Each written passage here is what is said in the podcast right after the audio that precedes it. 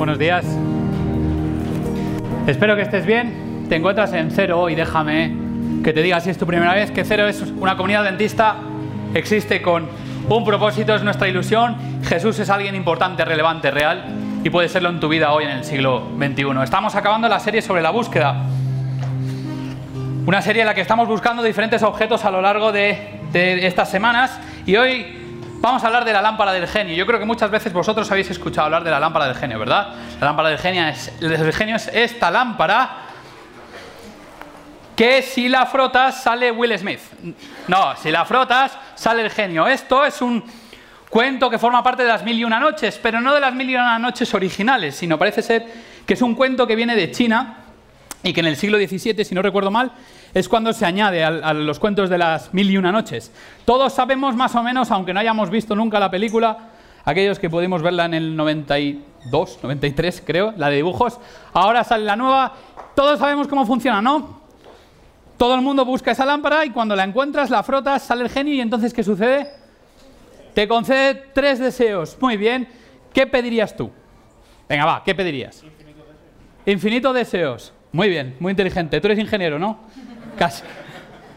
¿Qué pediríais? Lo que todos buscamos, ¿no? Pediríamos primero dinero, porque creemos que con dinero se suplen todas las necesidades. Luego salud. Y el tercero ahí nos debatiríamos un poco sobre qué pedir, ¿verdad? Algunos pedirían amor, pero una de las normas es que tú no puedes hacer que el genio haga que alguien te ame. Así que estás fastidiado. Puedes hacer que te haga guapo o guapa y así a lo mejor consigues algo más. Pero realmente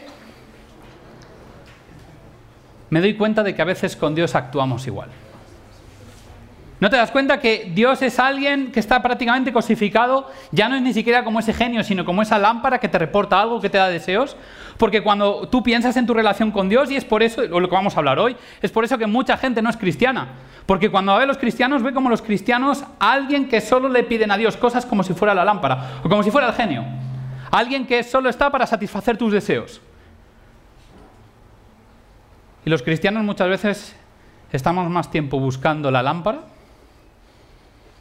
que buscando a aquel que no solo busca satisfacer tus deseos, sino que tus deseos son más grandes de lo que tú nunca has soñado.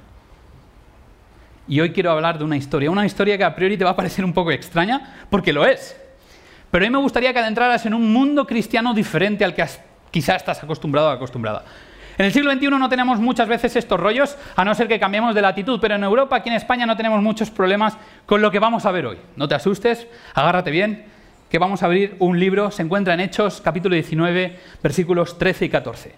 Dice así, eh, eh, te pongo en contexto, Hechos era la época donde la iglesia primitiva se está construyendo, justo después de que Jesús ascienda al cielo, después de resucitar. Los discípulos, los amigos de Jesús, comienzan a construir la iglesia, comienzan a viajar, comienzan a hablar de Dios, y comienzan a hablar de ese Jesús apasionante que vino una vez a este mundo diciendo que era Dios y murió por todos nosotros. Y esto es lo que pasa. En el capítulo 19 dice un grupo de judíos viajaba de ciudad en ciudad expulsando espíritus malignos. Trataban de usar el nombre del Señor Jesús en sus conjuros y decían, te ordeno en el nombre de Jesús, de quien Pablo predica, que salgas. Siete de los hijos de Esteba, un sacerdote principal, hacían esto. Y aquí hay varias cosas que me llaman la atención y seguramente a ti también te llamen la atención. Número uno, estas personas, eran hijos de un sacerdote. Estas personas eran hijos de alguien religiosamente importante. Estas personas habían nacido en una iglesia, lo que llamaríamos hoy iglesia, habían nacido en una religión, habían nacido en una familia practicante y quizá muchos de nosotros nos sentimos identificados. Porque parece que el siglo XXI es el siglo donde solo son cristianos aquellos que han nacido en un hogar cristiano. Pero fíjate la fe de esta gente, que esta gente había nacido en un hogar cristiano, en un hogar creyente, y los siete se dedicaban a hacer esto, a usar el nombre de Jesús casi en tercera persona. Es como que, oh, voy a quitar espíritus en el nombre de Jesús, pero por si acaso que es el que Pablo predica, para que quede claro. ¿Vale? O sea, nunca os ha pasado que conocéis a alguien, no lo conocéis muy bien, y es como que, bueno, es mi amigo, pero en realidad es un amigo de un amigo, pero yo siempre digo que es mi amigo. Esta gente predicaba así, intentaba expulsar demonios así, su fe era así, era una fe de tercera. Era una fe que no era genuina, no era en el nombre de Jesús porque Jesús es mi amigo, es en el nombre de Jesús porque Jesús es ese que predica a Pablo. Curioso, como si no lo conocieran.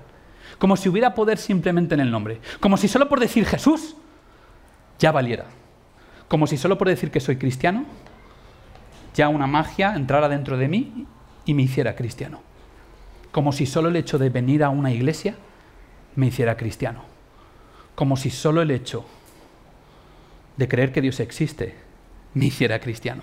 Ellos lo utilizaban como una fórmula mágica, como una fórmula sacramental. De hecho, se han encontrado textos donde algunos paganos, paganos hago, un paréntesis, paganos es aquellos que la Biblia considera que creen en una cosa que no es Dios. Suelen ser ídolos, objetos o demás cosas. Y lo formulaban, esta fórmula de en el nombre de Jesús te conjuro, utilizando todos los dioses de todas las religiones que conocían. Y se ha encontrado un texto antiguo del primer siglo en griego que también utilizaban y era así, en el nombre del Dios de los hebreos, Jesús, conjuro que el espíritu maligno salga de la persona.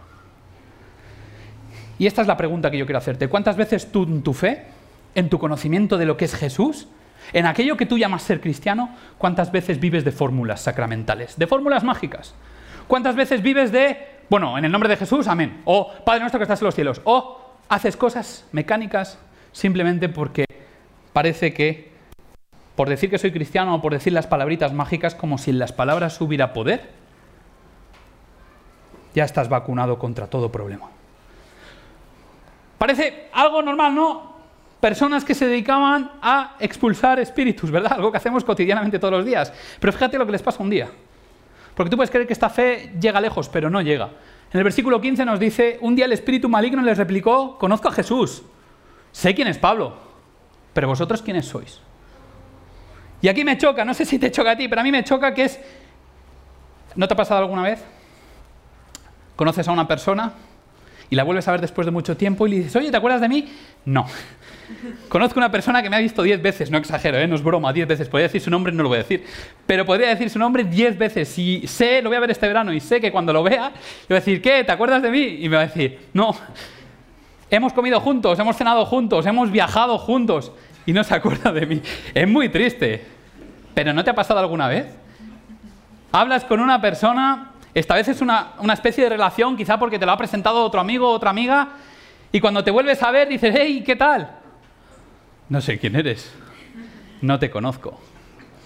¿Tú te imaginas para estas personas que teóricamente tenían su fe el hecho de ir por la calle echando espíritus malignos y de repente que alguien ese espíritu, ese mundo en el que nosotros los europeos no nos gusta meternos, le diga o te diga, conozco a Jesús y sé quién es Pablo, pero tú no tengo ni idea de quién eres. ¿Te imaginas que no es Dios el que te dice no te conozco, sino es el mismo enemigo de Dios el que te está diciendo, tú que te llamas cristiano? Ah, tú que, que, que vas con prepotencia con aquellos que no son cristianos, tú que hablas de tu fe, a ti no te conozco. Yo conozco a Jesús. Conozco a Pablo, conozco a los personajes de la Biblia importantes, pero a, ti, a ti no te conozco. La fe de estas personas era una fe sin impacto en la vida de los no cristianos. ¿No te has sentido alguna vez así? ¿No te has sentido que tu fe es vivida de una manera en la que no impacta realmente a nadie alrededor? Como que tú hablas de un Dios de terceras, un Dios que no es personal, un Dios que realmente no conoces, un Dios de, no, el Dios de mis padres, el Dios de mi iglesia, el Dios de mi pastor, el Dios de mi cura, el Dios de mi... Como los judíos, el Dios de Abraham, el Dios de Isaac, el Dios de Jacob, pero no es tu Dios. Y cuando intentas llevar una vida cristiana, una vida de fe o aquello que tú crees que es fe, te das cuenta de que no causas ningún impacto en la vida de los no cristianos. Sabes, en este país ocurre algo muy interesante todo el mundo es cristiano, o aparentemente algunos partidos políticos insisten en esto, todos somos cristianos, pero es un cristianismo de etiqueta. Es un cristianismo de postureo, es un cristianismo de, sí, soy cristiano, pero todo lo que conlleva ser cristiano, esto ya no es importante, porque lo importante es la Semana Santa, el Belén y el concepto de una familia como toca. Pero, ¿qué cambia tu relación con Dios? Efesios 6:12 nos habla de esto. Muchas veces los cristianos vivimos enfrentados a las personas, normalmente más contra otros cristianos, por cómo cantan, por cómo actúan, por cómo se, por cómo se comportan, por lo que creen. Y fíjate lo que dice Efesios 6:12, porque nuestra lucha no es contra seres humanos, sino contra poderes, contra autoridades, contra potestades que dominan este mundo de tinieblas, contra fuerzas espirituales malignas en las regiones celestiales. Y yo sé que a ti a lo mejor esto, claro, te parece un poco raro, te parece un poco raro porque es un mundo en el que tú no estás acostumbrado, más allá de que puedas ver películas de estas raras, pero es un mundo que, ah, como cristianos, sobre todo aquí, no, no, no estamos metidos. Pero Pablo te está diciendo, da igual si no te enfrentas diariamente con espíritus malos, pero que sepas que tu lucha no es contra seres humanos. Que sepas que tu lucha, cuando aprendes a mirar en el plano que hemos ido comentando, el plano trascendental, tu lucha es contra los enemigos de Dios. Y los enemigos de Dios se mueven más en el plano espiritual que en el plano físico. Hay dos palabras cuando el demonio le dice a los hijos de Esteba, le dice, sé quién es Jesús, o yo conozco a Jesús y sé quién es Pablo. No creas que es la misma palabra que utiliza. Utiliza para Jesús una palabra que en griego es ginosco y utiliza una palabra para Pablo que es epistemai. Es, parece, parece algo baladí, pero es súper importante porque la palabra ginosco implica un conocimiento de autoridad. Es decir, yo conozco a Jesús y sé quién es. Y cuidadito con él, porque cuando él viene yo salgo por patas. Epistemai es me resulta familiar. Es decir, el demonio le está diciendo a estas siete personas, a estos siete hermanos, le está diciendo, yo reconozco la autoridad de Jesús. Y Pablo me es familiar porque está muy pegado a Jesús. Pero tú quién eres? ¿Tú quién eres? Y esta es la pregunta que te hago yo. ¿Te podría pasar como el demonio? ¿Te podría pasar que, sí, bueno, reconoces la autoridad de Jesús, ¿cómo no la vas a reconocer si has nacido en una iglesia? Si eres de familia cristiana. Reconoces a Jesús, claro, Jesús es Dios. Y te resulta familiar, Pablo. Bueno, has oído hablar de él, Jonathan habla de vez en cuando de él, los sábados. Mis padres han hablado de él o he escuchado hablar de él. He escuchado hablar de David. Me resulta familiar. Pero realmente no tienes una parte importante en la obra de salvación de Dios. Realmente tu fe es una fe que es hasta poco reconocida por aquel que es el enemigo de Dios e intenta derribar tu fe. Tu fe podría considerarse quizá una fe pagana. ¿Y qué es una fe pagana?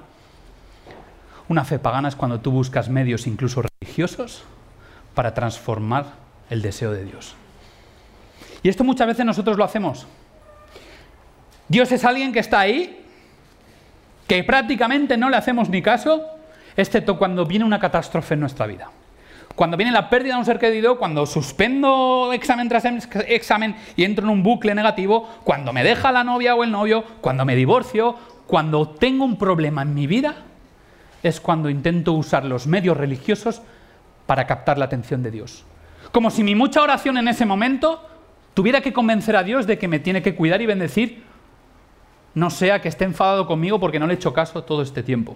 Esa religión, esa manera de ver las cosas, es una religión pagana. Es una religión que cuando había sequía, la gente era capaz de orar, danzar, herirse, sacrificar personas con tal de que lloviera. Porque el Dios era muy malo y había que convencerle de que hiciera algo bueno por nosotros. Esa religión que muchas veces vivimos nosotros es pagana. Religión anclada en ritos y en repeticiones. Como si el hecho de insistir constantemente en las mismas palabras hiciera que Dios cambiara de opinión con respecto a lo que tiene pensado para mí. Y muchas veces nosotros, los más jóvenes, ojo que me he metido entre los más jóvenes, ¿eh? nosotros los más jóvenes reaccionamos a esa manera de ver la religión y nos volvemos cada vez más fríos.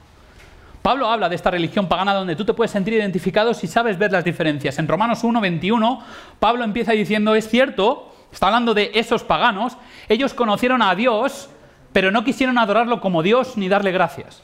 En cambio, comenzaron a inventar ideas necias sobre Dios. Como resultado, la mente les quedó en oscuridad y confusión. Y aquí viene algo importante que te quiero decir. ¿Tú crees? No es nada personal, ¿eh? estoy generalizando. ¿Tú crees que conoces a Dios? Conociste a Dios, pero no quisiste darle el lugar de Dios. Tenías otras cosas en lugar de Dios. Y no le has querido dar lugar ni dar gracias. Y entonces has comenzado a inventar ideas sobre Dios. Y te das cuenta de que tú no conoces a Dios porque realmente no conoces la fuente que habla de Dios, que es la Biblia.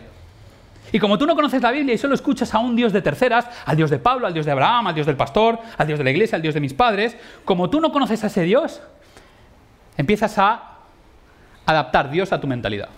No, es que Dios no actúa así. No, es que Dios actúa así. Pero déjame que te haga una pregunta con todo el cariño. ¿Cómo vas a saber cómo actúa Dios si no conoces ni siquiera cómo es Jesús de Nazaret cuando estuvo en este mundo? Y caminó con personas como tú y como yo. Pablo sigue hablando, Romanos 1.23. Y en lugar de adorar al Dios inmortal y glorioso, rindieron culto a ídolos que ellos mismos se hicieron con forma de simples mortales, de aves, de animales, de cuatro patas y de reptiles. Y cuando tú lees esto estás pensando en los egipcios, ¿a que sí? Bueno, yo sí. Tú igual no, estás pensando en otras cosas, pero estás pensando en los egipcios, ¿no? Decir, madre mía, qué burros, ahí haciendo un becerro de oro. Bueno, eso fueron los israelitas saliendo de Egipto, pero por influencia. Qué burros que hacen cualquier cosa de madera o de oro o tal y le empiezan a adorar, como si fuera su Dios. ¿Tú te estás dando cuenta que está hablando de nosotros? Reconociendo a Dios, no lo reconocimos como Dios, no le dimos su lugar. Y en el lugar de Dios hemos puesto otras cosas que no son Dios y que es lo que está provocando que cada vez estemos más desconectados de la vida. No voy a nombrar nada, pero tú sabes de qué estoy hablando. Hemos cogido cosas que no es Dios, las hemos puesto en el lugar de Dios. Lo que me apasiona, lo que me ilusiona, lo que me motiva, lo que me quita el sueño, lo que me da la felicidad, suele ser todo menos Dios. Suele ser el último objeto del mercado, suele ser la última tendencia o suele ser la serie que está de moda. Marcos 7:6, Jesús dice, citando a Isaías, dice, tenía razón Isaías cuando profetizó acerca de vosotros, hipócritas, según está escrito. Este pueblo me honra con los labios, pero su corazón está lejos de mí. Y aquí yo quiero hacer una puntualización. Te sientes cerca de la religión pagana. Me siento cerca de la religión pagana y te entiendo. Porque todos hemos reaccionado a la fe legalista. Todos hemos reaccionado a esta fe que incluso Jesús estaba reaccionando. Una fe muerta, una fe vacía, una fe de obligaciones, de opresión, no una fe de liberación. Jesús mismo está diciendo, el pueblo judío en su tiempo estaba honrando a Dios de labios, pero el corazón no estaba con Dios. Y como tú has visto esa hipocresía, como has visto esas cosas que no te gustan, has reaccionado. El problema es que has reaccionado hacia otra punta, en la que Dios tampoco está. La otra punta, Dios es solo una idea filosófica, abstracta, que no tiene relevancia en tu día a día. Pero queda una solución. Tienes que liberar la fe. Si tu religión no está al servicio de Jesús, tu religión no sirve para nada. Déjame que te lo vuelva a repetir. Si tu religión no está al servicio de Jesús, al servicio de la fe, tu religión no sirve para nada. Sé que muchas veces tú has tomado decisiones frías o crees que fríamente por reacción a una religión que no te gusta. El problema es que no has construido una nueva religión en Jesús. Has construido una nueva religión en el yo, en lo que me gusta y en lo que no me gusta, en lo que me parece coherente y en lo que no me parece coherente. Y si te paras a ver lo que la Biblia dice, te sorprenderías gratamente de que hay mucho más de lo que crees que te han contado. Rehuyes la práctica religiosa porque crees que es fruto del aparato institucional. Crees que las leyes alienan, son opresoras y te coartan tu libertad de pensador o pensadora del siglo XXI. Pero realmente te has olvidado de que en todo amor hay unas normas de conducta para respetar a la otra persona de que tú no eres el centro del universo y de que realmente tenemos que pensar más en las personas que tenemos a nuestro alrededor que en nosotros mismos. Y llega un punto en que no dejas de venir a la iglesia porque es el único puente que te tiene atado o atada a esa tradición que te han transmitido en el pasado. Esa tradición que no te atreves a dejar y que algunos tristemente dejan. Porque vivir de tradición o de teorías sin Jesús también es una fe muerta. Pero hay una solución, necesitas la fe y necesitas a Jesús y esto es lo que yo te voy a regalar. Para ti Dios no es nadie, lo entiendo. Para ti Dios es alguien teórico, alguien que está ahí, puedo llegar a entenderte. Pero déjame que te diga cómo puedes encontrar a Jesús. Sí hay un camino, sí hay una opción y sí es transitable en el siglo XXI aunque te parezca arcaico, aunque te parezca un producto puesto en manos de las instituciones religiosas, aunque las personas hayamos insistido en manipular muchas cosas, sigue habiendo un camino. Juan 5.39 dice, estudiáis con diligencia, estas son palabras de Jesús, vas a escuchar palabras de Jesús, estudiáis con diligencia las escrituras porque pensáis hallar en ellas la vida eterna y son ellas las que dan testimonio en mi favor. Jesús te está diciendo, si tú quieres conocerme, si tú quieres tener una relación real conmigo, tienes que estudiar la Biblia, es que no hay otra manera. Es que no hay otra manera de que me conozcas si no conoces la Biblia, porque la Biblia es lo que habla de mí, porque todo apunta a mí. El Antiguo Testamento apuntaba al nacimiento, muerte, resurrección de Jesús. El Nuevo Testamento habla de cuando Jesús estaba en la tierra en los Evangelios. Y después habla de la esperanza de los primeros cristianos. De que ese Jesús, la promesa desde Génesis, venga para llevarnos con él. Toda la Biblia va acerca de Jesús y si tú no ves la Biblia con ese prisma, estás teniendo una fe equivocada. Si tú la Biblia la utilizas para hacer daño y para considerarte una élite con respecto a los que no creen, estás utilizando la Biblia para algo que no fue diseñado. Porque la Biblia fue diseñada solo con un único objetivo, que tú conozcas a Jesús, porque Él es el camino, la verdad y la vida. Solo a través de Él llega la salvación. Hebreos 4.12, es que hay más, ¿ves? Esto es toda la Biblia, no te estoy hablando de, estoy hablando de filósofos, no te, estoy hablando de, no te estoy hablando de nadie, te estoy hablando de la Biblia. Y la Biblia dice, pues la palabra de Dios es viva y poderosa, es más cortante que cualquier espada de dos filos, Penetra entre el alma y el espíritu, entre la articulación y la médula del hueso. Deja al descubierto nuestros pensamientos y deseos más íntimos. ¿Entendemos que esto es literal? No, ¿verdad? Entendemos que esto es simbólico. Lo que te está diciendo es que si tú quieres tener a Dios en una relación cercana, si no lees la Biblia, tu vida no va a ser transformada. Si tú no tienes a Dios como un amigo con el que relacionarte, tu fe seguirá siendo estanca, teórica y muerta hasta el día que tú dejes de respirar en este mundo. Pablo lo vuelve a repetir, para que veas que hay más textos. Toda la escritura es inspirada por Dios, es útil para enseñarnos lo que es verdad y para hacernos ver lo que está mal en nuestra vida. Nos corrige cuando estamos equivocados y nos enseña a hacer lo correcto. Dios la usa para preparar y capacitar a su pueblo para que haga toda buena obra. Es como si te olvidaras de que la Biblia está ahí para que te transforme, para que te ayude a conocer a Jesús, para ser como Jesús. Y muchas veces no usamos la Biblia porque nos envanecemos en nuestros propios razonamientos. Muchas veces escuchamos el, bueno, yo creo que Dios, fundado en cosas que no son la Biblia. Déjame que te diga algo. Quizá tú vienes hoy sin haber tenido a Dios con mucha relación. Pero déjame que te diga que Dios solo te cambia de una manera. Segunda de Corintios 3:18 y es el último texto que te voy a leer hoy. Así que todos nosotros, a quienes nos ha sido quitado el velo, podemos ver y reflejar la gloria del Señor. El Señor, quien es el Espíritu, nos hace más y más parecidos a Él a medida que somos transformados a su gloriosa imagen. Déjame que te diga cómo funcionan las cosas. Solo, solo con la Biblia, solo con la Biblia conoces quién es Jesús. Solo con la Biblia.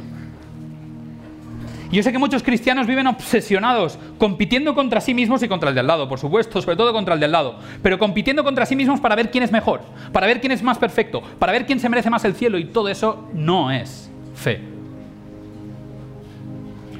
Jesús te está diciendo, soy yo el que te transforma. Y esto me gustaría que lo entendieras hoy. Hoy tienes la oportunidad de cambiar, hoy tienes la oportunidad de tomar una decisión que cambie el resto de tus días que no se trata del esfuerzo que tú hagas, sino se trata del tiempo que pasas con Jesús. Y tenemos tiempo para todo, tenemos tiempo para Netflix, tenemos tiempo para Instagram, tenemos tiempo para comprar en el Mercadona, tenemos tiempo para muchas cosas. Y nunca sacamos ni siquiera 10 minutos al día para conectarnos a Dios. ¿Tú te imaginas una relación de amor? ¿Novio o novia? ¿Marido mujer? ¿Amigo amiga? Que cada día no hubiera conversación, no hubiera comunicación, que durante el día actuáramos como si fuéramos compañeros de piso, que ni nos dirigiéramos la palabra, que simplemente solo el hecho de saber que estamos juntos es lo que mantiene nuestro amor. ¿Cuánto duraríamos? ¿Cuánto duraríamos en un amor ficticio, en un amor que eh, nos conviene, ¿no? Entre los dos nuestros salarios pagan el piso y así salimos adelante. No utilices a Dios como un compañero de piso. No porque sea malo, sino porque te estás perdiendo lo mejor de Dios. Porque si tú cada día eres capaz de sacar 10, 15, 20, media hora de silencio, con el teléfono en modo avión, tranquilo, para conectarte a Jesús, para conocerlo más, para esperar lo que Él quiere contarte, no lo que yo te quiero contar. Lo que yo te quiero contar es tercera, segunda mano. Lo que Él te quiere contar. Necesitas una relación con Dios. Verás que cuando empieces ese camino de que Dios es alguien que cada día forma parte de tu vida, empezarás a ser transformado transformada. Te darás cuenta que lo que te cambia no es venir aquí, no venir a cero, no cantar. Eso no te cambia, eso no te transforma. Lo que te transforma es encontrarte cada día con Jesús. Porque Jesús es el que te transforma el corazón. ¿Sabéis? Aladín consigue algo que no consigue nadie. O al menos nadie en toda la historia del genio de la lámpara. Y es que el último deseo lo utiliza. Ojo que va spoiler. No para mí, sino para liberar al genio. Consigue ver mucho más allá de lo que él quiere, de toda su existencia. Ahí tiene a la princesa que la tiene que enamorar y no lo consigue. Pero él, en vez de pedir algo para sí mismo, entiende que lo mejor es liberar al genio. Por eso Aladín, como dice la película, es un diamante en bruto. Y tú eres un diamante en bruto, en las manos de Jesús. Tú puedes en manos de Jesús hacer una cosa, el deseo de tu vida, el que te queda, porque solo te queda uno, tú, puedes hacer lo que quieras. Puedes crear una vida para ti mismo o puedes darlo a los demás. Y Dios está esperando que tú devuelvas ese deseo que se te ha entregado en la mano, que reconozcas a Dios en el lugar que está, porque eso es lo que va a hacer tu día a día mucho más feliz. Porque no solo es la esperanza que tenemos lo que nos mueve día a día, sino es la relación diaria con Dios. Y ahora mientras cantamos esta canción de nuevo, vino nuevo, me gustaría que la cantaras. Es bastante nueva y no la conocemos mucho, pero me gustaría que la cantaras no pensando en, en la letra, en entonar bien las notas, aunque ellas nos ayudan, sino que la cantaras interiorizando la letra. Aunque no la cantes. Pero intenta hoy hacer de esa canción una oración, que Dios haga vino nuevo en ti que Dios no sea algo teórico, algo que te acompaña porque, porque es el apellido de la familia, sino que Dios sea algo real, que cada día busques esos minutos para conectarte a la fuente más poderosa del universo. Si lo haces, déjame que te haga una promesa, esto sí que te lo hago yo, pero vas a ver que es real. Si lo haces, te vas a dar cuenta de que tu vida va a ser transformada. Si tú cada día apartas, apartas toda tu existencia y la entregas a Dios, a fomentar esa relación con Jesús, te digo yo que no vas a ser la misma persona en muy poco tiempo. Haz de esta canción la oración que necesitas hoy.